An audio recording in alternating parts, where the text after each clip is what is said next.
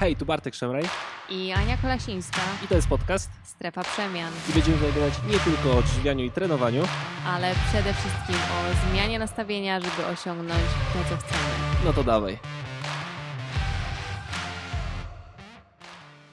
Dobra, cześć, witam Was w drugim odcinku podcastu. Dzisiaj przeprowadzimy wywiad z Anią, Anią Kolasińską, moją płcią. A, O mnie mówisz? No cześć, cześć. no właśnie, Ania tak, Welpucia. tobie. Tak, Ania Perpucia. Dobrze, Aniu, lecimy konkrety. Kim jesteś w skrócie? Poczekaj, musisz, przepraszam bardzo, no wtrącę się. Teraz będzie, każdy się zastanawiał, dlaczego Pucia. To już weźmy raz na zawsze, To wytłumaczmy, dlaczego nazywasz mnie Pucią. Masz takie odstające policzki. Koniec historii. Koniec historii. No. Dobrze, to teraz już możesz powiedzieć, kim jesteś. Kim jestem? To jest e, trudne pytanie, ale pewnie każdy powinien je sobie zadać raz w życiu. Kim jestem? Jestem osobą, która mm, przez wiele lat tułała się trochę po świecie, nie mogła sobie znaleźć e, miejsca. Od zawsze w jakimś stopniu interesowała się treningiem różnego rodzaju, niekoniecznie takim jak teraz, ale gdzieś tam aktywnie fizycznie, fizycznie aktywna fizycznie byłam od najmłodszych lat. E, I ten pomysł e, zajęcia się treningiem i dietą gdzieś we mnie em, pewnie dorastał, ale na pewno jestem taką samą osobą jak e, wy wszystkie słuchające mnie. Mówię wszystkie, bo przypuszczam, że ze mną będą się bardziej utożsamiać kobiety, chociaż niekoniecznie, a z Bartkiem mężczyźni. Też przeszłam przez różnego rodzaju e, wznosy i upadki i chyba tak po prostu wygląda życie, bo do dnia dzisiejszego tak jest, że raz jest gorzej, raz jest lepiej, a raz chodzą obydwa psy w tle, co będzie pewnie słychać. E, dobrze, Aniu, no to powiedz mi szczerze, albo nam wszystkim tutaj, czemu ty się zajęłaś dietą? Zainteresowałaś? E, Dietą interesowałam się. Ciężko powiedzieć, że się nią interesowałam. Jedzenie zawsze było ważną częścią mojego życia, co nie do końca było pewnie moim wyborem, ale rzeczywiście mm, wywodziłam się z rodziny, w której zaburzenia odżywiania były obecne właściwie od kiedy pamiętam. E, Moja mama mm, tak na dobrą sprawę całe życie była na jakiejś diecie i pewnie jeżeli można powiedzieć o kimś, że był na każdej diecie tego świata, to pewnie taką osobą jest właśnie moja mama. W związku z powyższym ja dorastałam w takim przeświadczeniu, że nie istnieje inne życie niż życie na diecie. E, To też bardzo wcześnie, bo chyba w wieku 12-13 lat zaczęłam mm, bardzo poważnie chorować na zaburzenia odżywiania i chorowałam na anoreksję pewnie przez te około 6-7 lat, aczkolwiek tak jak to niektórzy twierdzą, nigdy się z tego nie wychodzi. Więc ciężko powiedzieć, że zainteresowanie dietą. Ja po prostu przez całe życie walczyłam z tym, jak zacząć jeść racjonalnie i jak zacząć traktować jedzenie jako jedzenie, a nie sposób na odreagowanie swoich problemów, frustracji, em, takiej potrzeby kontroli czegoś i jak się jest dzieckiem, to pewnie jedzenie jest taką rzeczą, którą najłatwiej jest kontrolować. E, A dopiero później, gdzieś jak byłam starsza i wyjechałam za granicę, to zaczęłam interesować się takim zdrowszym jedzeniem. To, co wtedy wydawało mi się zdrowe, niekoniecznie dzisiaj wydaje mi się zdrowe, bo też przeszłam przez różnego rodzaju sposoby odżywiania, od pięciu posiłków po wysoką zawartość białka w diecie. I żeby dojść do tego miejsca, w którym jestem teraz, i bo nie mówię też o takich kwestiach może mm, zainteresowania dietą w kontekście e, edukacji i przekazywania swojej wiedzy innym ludzi, a, ludziom, ale takiej kwestii diety w stosunku do mnie samej. Więc żeby dojść do tego miejsca, w którym jestem teraz, to musiało minąć wiele lat. Natomiast jakby ta dieta po prostu ona była w moim domu niekoniecznie w pozytywnym znaczeniu tego słowa, znaczeniu niekoniecznie w pozytywnym znaczeniu tego słowa, od kiedy byłam mała, więc ciężko też powiedzieć, jakbym miała powiedzieć od kiedy. No jakbym miała powiedzieć od kiedy, to tak na dobrą sprawę od zawsze. Aha.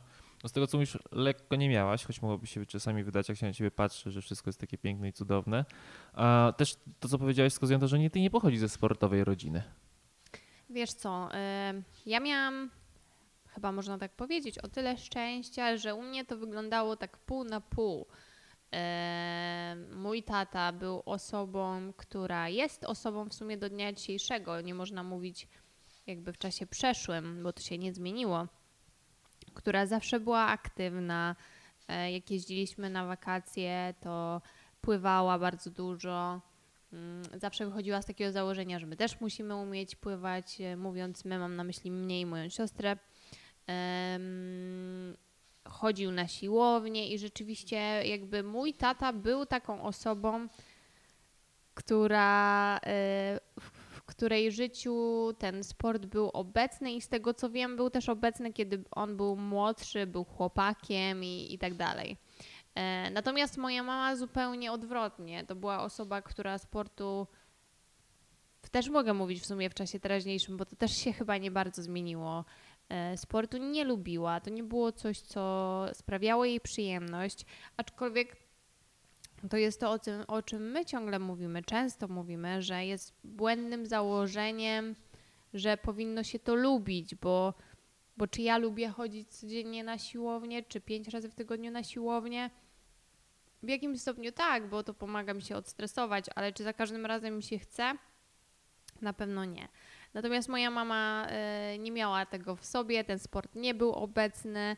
Chyba kojarzę tylko jeden taki etap w swoim życiu, kiedy rzeczywiście ćwiczyła do jakiejś tam e, kasety wideo, bo jeszcze wtedy takowe były i to był pewnie okres e, około roku, a tak to ciężko było ją namówić do jakiejś aktywności fizycznej. Trenowałaś jakieś sporty? Ten, te, to, to pytanie musiało się pojawić. Mm.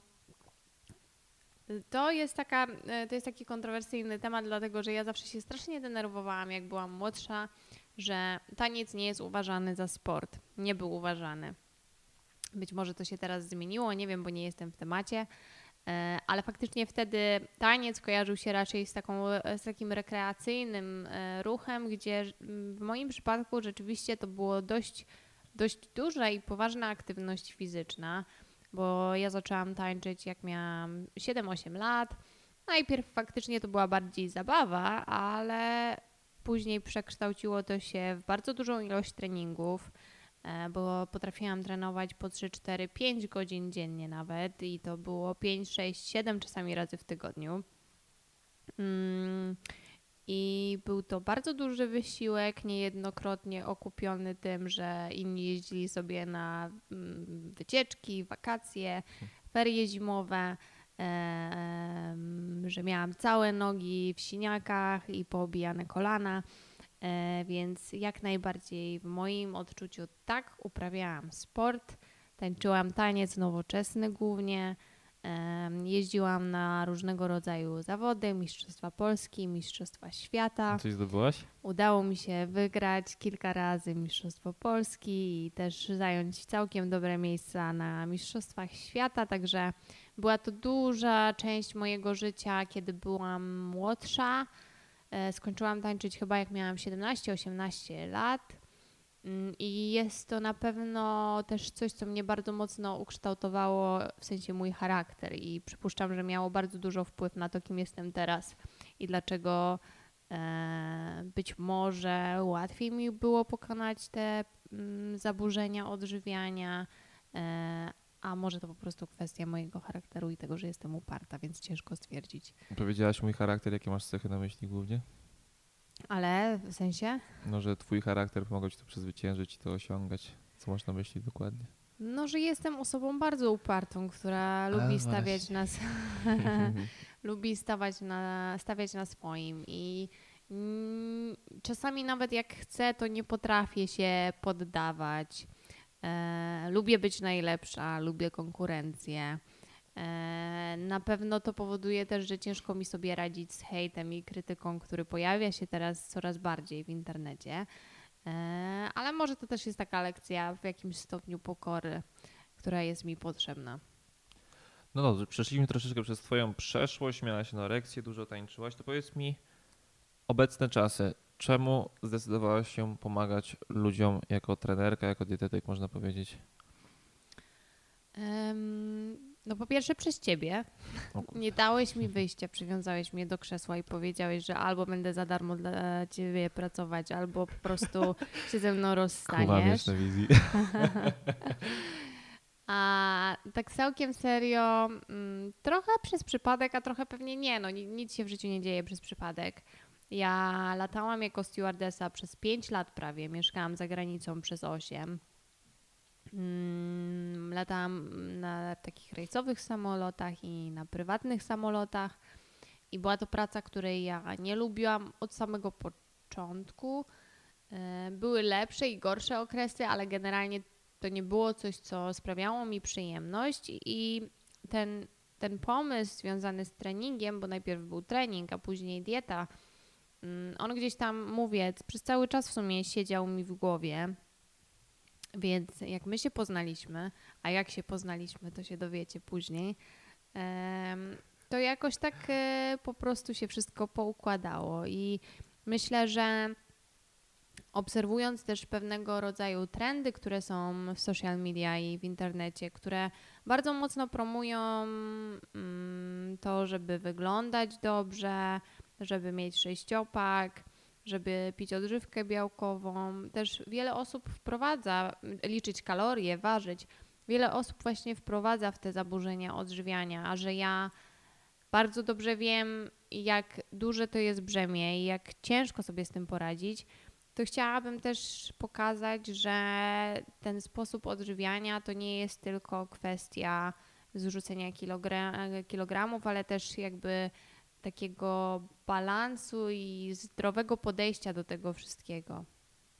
Czyli po prostu chcesz zmieniać ludzi, Chcę zmieniać ale na świat. lepsze. Ale na lepsze. Walczę o pokój na Dobrze. świecie. Jak się mówi, jak się na wyborach Miss?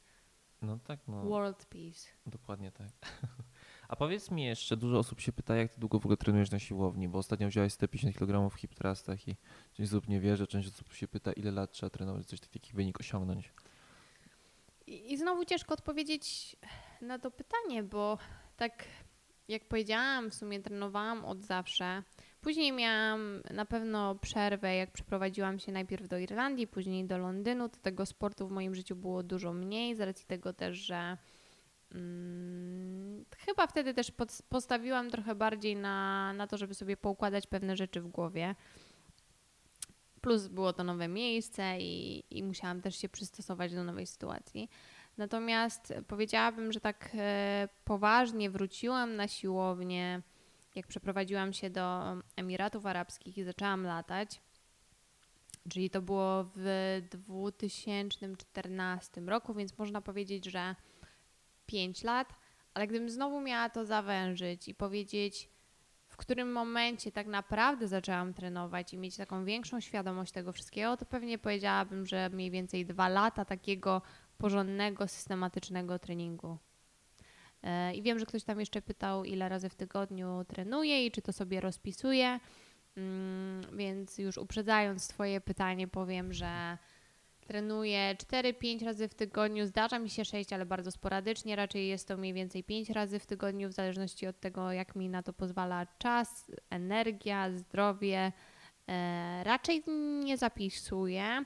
Treningi rozpisujesz mi Ty bo uważam, że jest to bardziej y, obiektywne podejście i po, poza tym fajnie, jak ktoś ma inne spostrzeżenia, więc e, treningi rozpisuje mi Bartek, ale nie przychodzę na trening z kartką i nie odkreślam, ile serii zrobiłam albo co mam dokładnie na tym treningu zrobić.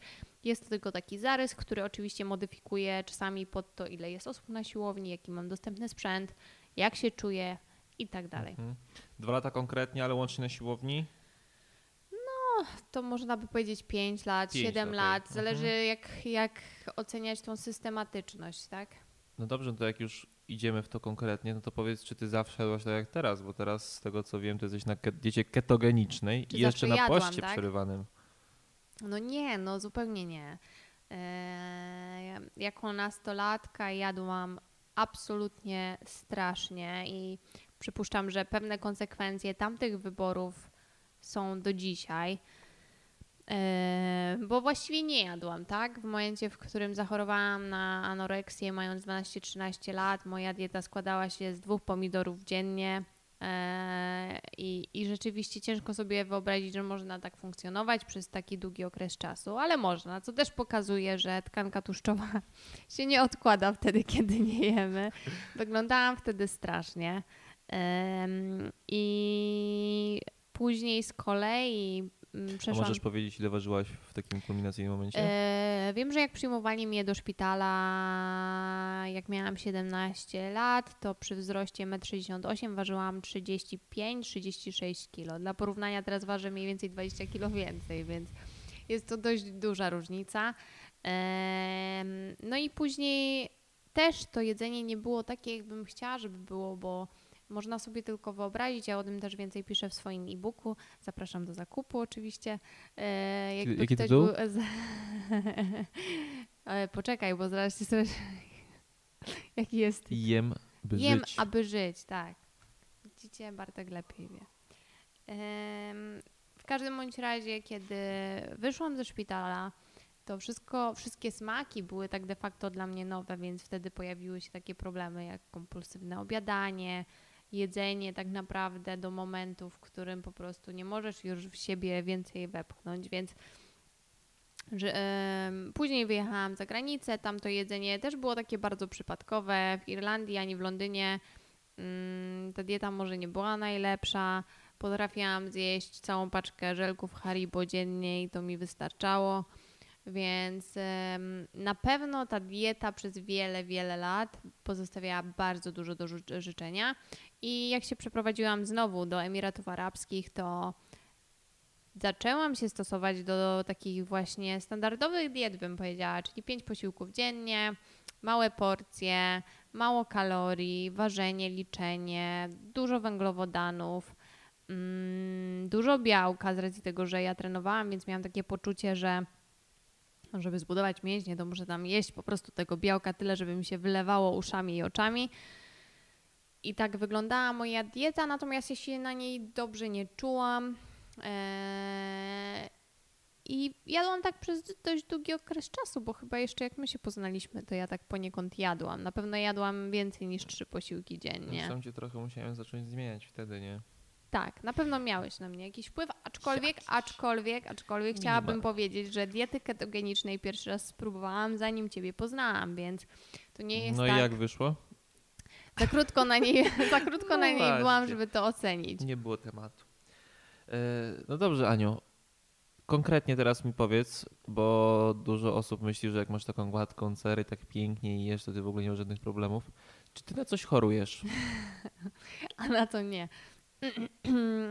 Więc tak, w 2013 roku, tak, zaraz jak wyjechałam, zaraz przed tym jak wyjechałam do Emiratów e, Arabskich, zostałam zdiagnozowana z endometriozą.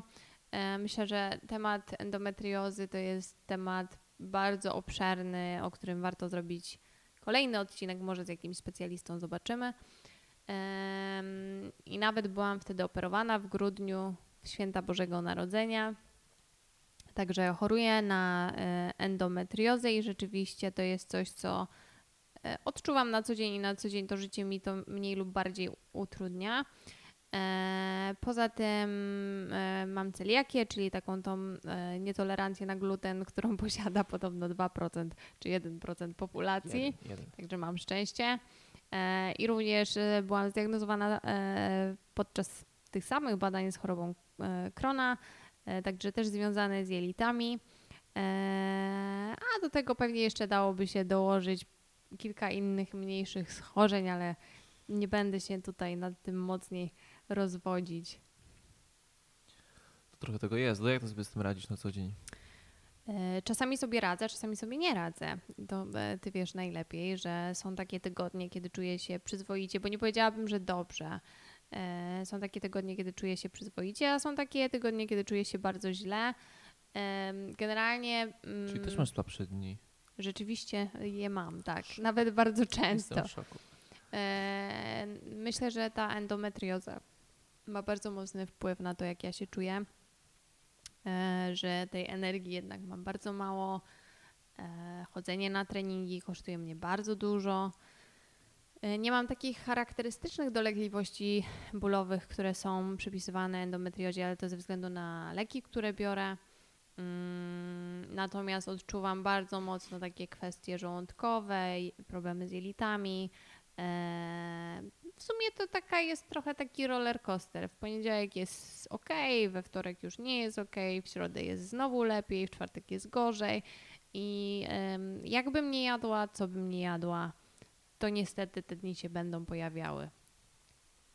Czyli po raz, po raz kolejny się sprawdza, że zdrowie doceniają tylko ci, którzy je tracą. A na pewno byś pewnie sporo oddała za to, żeby tej, tej endometriozy nie było. No jak ktoś kiedyś wymyśli na to jakiś lek, to ja chętnie z nim Niesamowite, co? podcast przeprowadzę. Niesamowite, że XXI wiek jeszcze nikt na to nie wymyślił żadnego lekarstwa. Co więcej, y, to mówię, temat na kolejny odcinek, ale jest cała masa kobiet, które chorują na endometriozę i sobie z tego nie zdają sprawy, dlatego że cały czas wychodzi się, się z takiego przekonania, że e, miesiączka powinna być bolesna i że to jest normalne i często takie stwierdzenia się słyszy od lekarzy. Tak, jasne.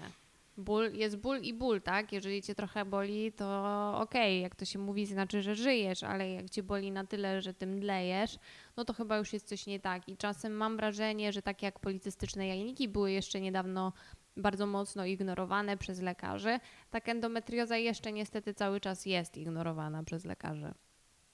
No to jest straszne, no ale mam nadzieję, że coś się w tym, w tym kierunku zmieni. No z tego co wszystkiego mówisz, no to masz sporo tych w sumie chorób, tych autoimmunologicznych, sporo przeszłaś, a jesteś teraz razem ze mną w strefie przemian. Powiedz mi, czy ty czujesz swego rodzaju misję? Yy, Czujesz coś takiego, że no nie oszukujmy się, mnóstwo kobiet, szczególnie kobiet do nas pisze i praktycznie każda ma albo insulinooporność, albo cukrzycę, albo Hashimoto, a właśnie nietolerancję glutenu i tak dalej. Jak nie masz tak, że jak z nimi trochę zaczynasz rozmawiać, to też widzisz w jakimś stopniu siebie i tak, że kurczę, ja też przez to przechodziłam i jestem w stanie jej pomóc?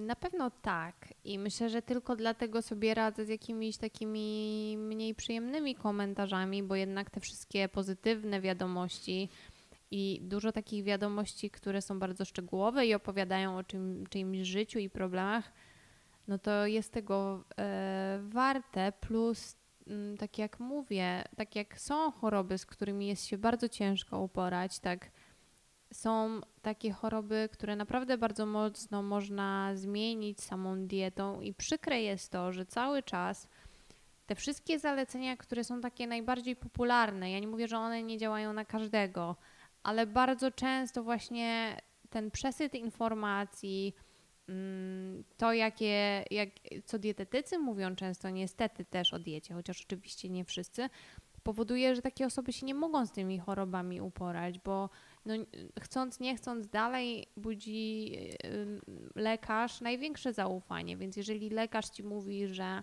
tłuszcze są złe i nie powinieneś ich jeść w nadmiarze, no to najprawdopodobniej posłuchasz lekarza, a nie jakiegoś tam Bartka Szemraja czy Ani Kolasińskiej, tak? Więc w jakimś stopniu na pewno to jest misja, bo tak jak są schorzenia, które są ciężkie, czy zaburzenia odżywiania, moim zdaniem to są rzeczy, z którymi bardzo ciężko się uporać. Tak uważam, że taka insulinooporność, czy nawet cukrzyca drugiego, może ten standard życia takiego człowieka być bardzo mocno poprawiony, jak zmieni tylko i wyłącznie kilka nawyków żywieniowych. Dobrze, Aniu. Porozmawialiśmy już troszeczkę o tobie, teraz mamy troszeczkę pytań od naszych słuchaczy, wyobraź sobie. Jej, jej, I zapisałem sobie już kilka Dawaj. na kartce, jeszcze mam kilka na Messengerze. A, no to jedziemy. A, twoja najlepsza i najgorsza cecha charakteru. Jedziemy mocno. O Jezu, ja myślę, że Szczerze, szczerze, szczerze. Ja myślę, że moja najlepsza i najgorsza cecha może być taka sama. E, aczkolwiek bym, w najgorszych bym podała dwie. Konkret dawaj. E, najlepsza i najgorsza, która się łapie w dwie kategorie, to jest perfekcjonizm.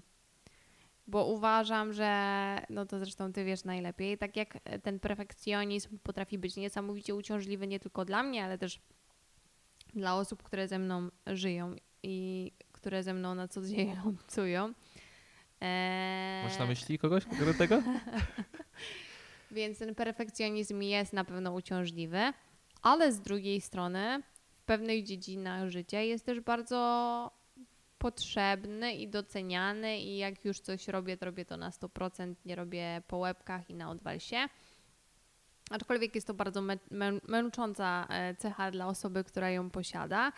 Em, I na pewno taką moją e, jedną z gorszych cech jest to, że faktycznie ciężko mi sobie radzić z krytyką na mój własny temat i cały czas się uczę, żeby lepiej ją przyjmować. No i jest progres, to mówię ze swojej perspektywy, to widzę. Dobrze, kolejne konkretne pytanie. Co mogłabyś, co mogłabyś jeść codziennie? No to już wszyscy wiedzą, którzy mnie znają. No dawaj, a może ktoś Masło jeszcze zna. orzechowe. Masło orzechowe. Co ci przynosi szczęście? Co mi przynosi szczęście? Szczęście mi przynosi, szczęście mi przynoszą małe rzeczy. Ja wam mm, powiem, że jak mieszkałam e, Abu Dhabi i tam mm, pogoda jest raczej bardzo e, no, nie zmienia się za bardzo z dnia na dzień. Jest tam gorąco, duszno i świeci słońce.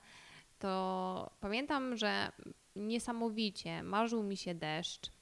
Strasznie mi się marzył śnieg i to były takie dwie rzeczy, które mi sprawiało bardzo dużo szczęścia. Sprawiały bardzo dużo szczęścia, jak wróciłam do Polski, a wróciłam akurat zimą, więc dobrze się złożyło. E, także na pewno takie małe rzeczy, plus oczywiście e, moja trzyosobowa rodzina w postaci Bartka, którego znacie. No i przypuszczam, że Gustawa i Frediego też już kojarzycie. Nie są to nasze dzieci, aczkolwiek traktujemy je jak nasze dzieci, e, ale są to dwa psiaki, które przynoszą bardzo dużo radości. To jest niekończące się źródło szczęścia. Dokładnie, jak taka bateryjka, jak taki akumulator, Dokładnie, do którego się podłączasz ładuje. i się To ładujesz. jest nasza tajemnica zresztą. Dobrze, teraz uwaga. Co byś powiedziała o sobie, która chciałaby od jutra zacząć przemianę mimo wielu wcześniejszych porażek? Po pierwsze, żeby się zastanowiła, co naprawdę ją motywuje i czy naprawdę chce tej przemiany, bo ja mam wrażenie, że często my mówimy, że chcemy coś zmienić, ale w gruncie rzeczy wcale nie jesteśmy gotowi na to, żeby to zrobić. I to bardzo mocno tłumaczy te wszystkie porażki, które później nadchodzą, bo jeżeli nie jesteś gotowy na to, żeby ten styl życia utrzymać na stałe, no to oczywiście prędzej czy później, bez względu na to, jaki twój cel jest, no ale załóżmy, że jest to zgubienie kilogramów, no to one wrócą. Więc najpierw zastanowienie się w ogóle, dlaczego to robisz i czy na pewno jesteś gotowy na to, żeby to zrobić. I jeżeli odpowiesz sobie na te pytania i mm, powiesz, że tak, zdecydowanie, że to jest ten moment, to po prostu, żeby za- zacząć działać i nie jutro, ani pojutrze, tylko jeszcze najlepiej tego samego dnia, zapisać się na siłownię, kupić sobie karnet, pójść do sklepu, wyrzucić wszystkie niezdrowe produkty, albo może jeżeli nie chcesz ich marnować, to oddać na jakąś, e, nie wiem, e, fundację, czy do... No bo znajomym po prostu. No nawet znajomych, dokładnie. E, Nie robić wymówek w postaci, bo mi jeszcze została torebka ryżu albo cała czekolada Milka.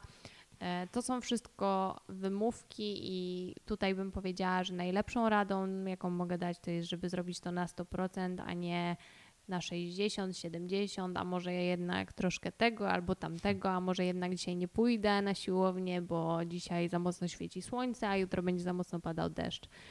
Tu po prostu potrzebna jest e, potrzebne poświęcenie, tak jak we wszystkim. Dobrze, teraz będą, będą lepsze pytania jeszcze. Czy wszystko można wyrzeźbić Mhm. treningiem? To było chyba pytanie motywowane pytaniami, które się często pojawiają. E, myślę, że prawie wszystko można. Znaczy, ja jestem tego najlepszym przykładem, bo nie posiadam żadnych super genów. E, nie zawsze byłam szczupła.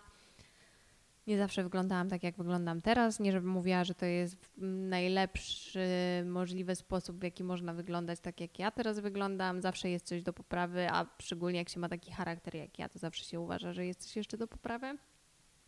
Ale często mm, dostaję pytania o e, ćwiczenia na biust.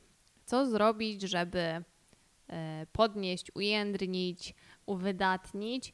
E, I tak jak pewnie w jakimś minimalnym stopniu ćwiczeniami można trochę tą skórę ujędrnić, tak generalnie no biust to jest w większości tkanka tłuszczowa, dlatego też często jak chudniemy, to to jest miejsce, z którego chudniemy najpierw, więc to nie jest zdecydowanie coś, co moim zdaniem można wypracować i dlatego tutaj odpowiadając na pytania, które się pojawia dość często, nie, mój biust nie jest naturalny, jest zrobiony, nie wstydzę się tego zupełnie, uważam, że każdy powinien za siebie decydować, czy się decyduje na operacje plastyczne, czy nie, być może to też jest temat na e, podcast z jakimś Hashtag kobieta chirurgiem niezależna, kurde. plastycznym, e, ale przez wiele lat, kiedy byłam młodsza, zrzucania i przybierania kilogramów, niestety to była rzecz, która sprawiała, że miałam ogromne kompleksy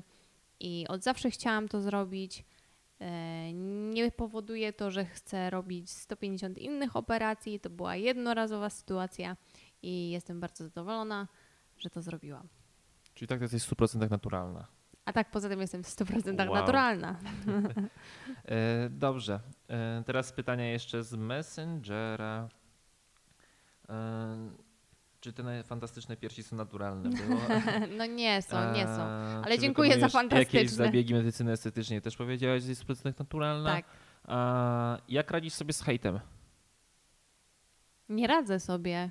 No właśnie odpowiadam, że nie radzę. Jedyny, jedyny sposób, ym, w jaki radzę sobie z hejtem, to jest takie przeświadczenie, że e, jest dużo osób, już jest dużo osób, którym mam nadzieję pomaga to, co robię, że to jest ważniejsze. Ale żebym mogła w 100% powiedzieć, że sobie z tym hejtem radzę, to myślę, że chyba nigdy nikt tak do końca sobie z tym nie radzi. Nikt nie chce słyszeć przykrych, nieprawdziwych rzeczy, szczególnie jeżeli one em, dotyczą Twojej ciężkiej pracy. Także Czy Bartek to ten ostatni?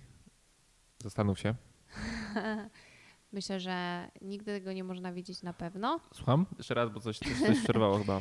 Myślę, że nigdy nie można wiedzieć tego na pewno, Porozmawiamy w zakończeniu nagrania. ale bardzo bym chciała. Aj, aj, aj, trochę wybrnęła. E, dobrze, i jeszcze tutaj mamy. Czy zawsze starałaś się być fit, czy miałaś okres, gdzie byłaś trochę grubsza? Chodzi mi o przemianę. Tak, zdecydowanie to wspominałam. Ja przeszłam od rozmiaru pewnie taki, który nie istnieje, 0000 e, do rozmiaru 40 czy 42 nawet, myślę.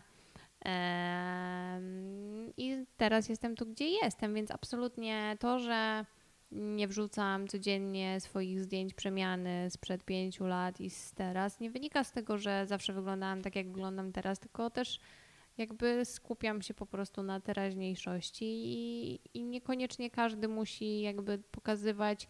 Przyznam też szczerze, że nie za bardzo mam w ogóle zdjęcia z tego okresu, dlatego że był on dla mnie na tyle trudny, że ja nie chciałam być fotografowana, więc Teraz dość poważne pytanie. Jak poradziłaś sobie z problemami z odżywianiem się? I jakoś nie potrafię z tym wygrać. ym, Chyba temat na oddzielny podcast. Tak, co? to jest na pewno temat na oddzielny podcast i y, gdybym miała powiedzieć, że sobie poradziłam w 100%, to bym skłamała. Na pewno nie poradziłam sobie z nimi w 100%.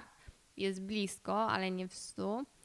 E, myślę, że był to wieloletni proces dojścia do tego miejsca, w którym jestem teraz i takie, taka większa samoświadomość, przypominanie sobie w takich chwilach zwątpienia, że to nie jest realne, co ja o sobie myślę i że na logikę tak nie jest.